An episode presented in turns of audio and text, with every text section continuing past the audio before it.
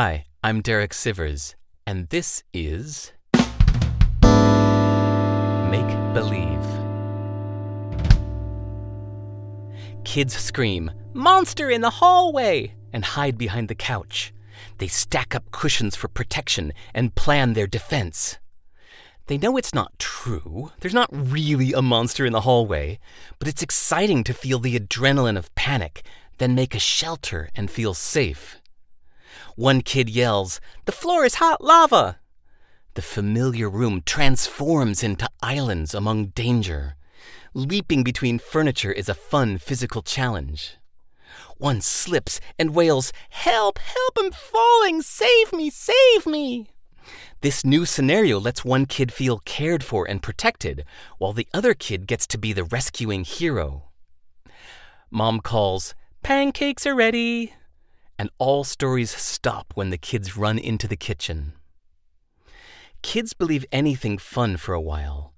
It's called make believe because they're making up beliefs.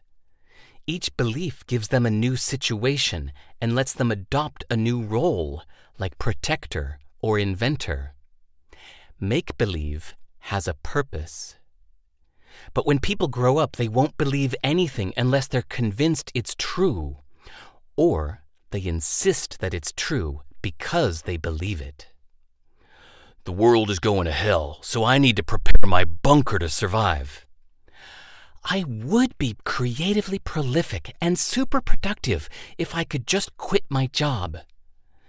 My evil ex dumped me, even though I was perfect, so that's why I can never love again. None of these statements are true, but we like the way they feel to believe. We can be the hero of an exciting or romantic story.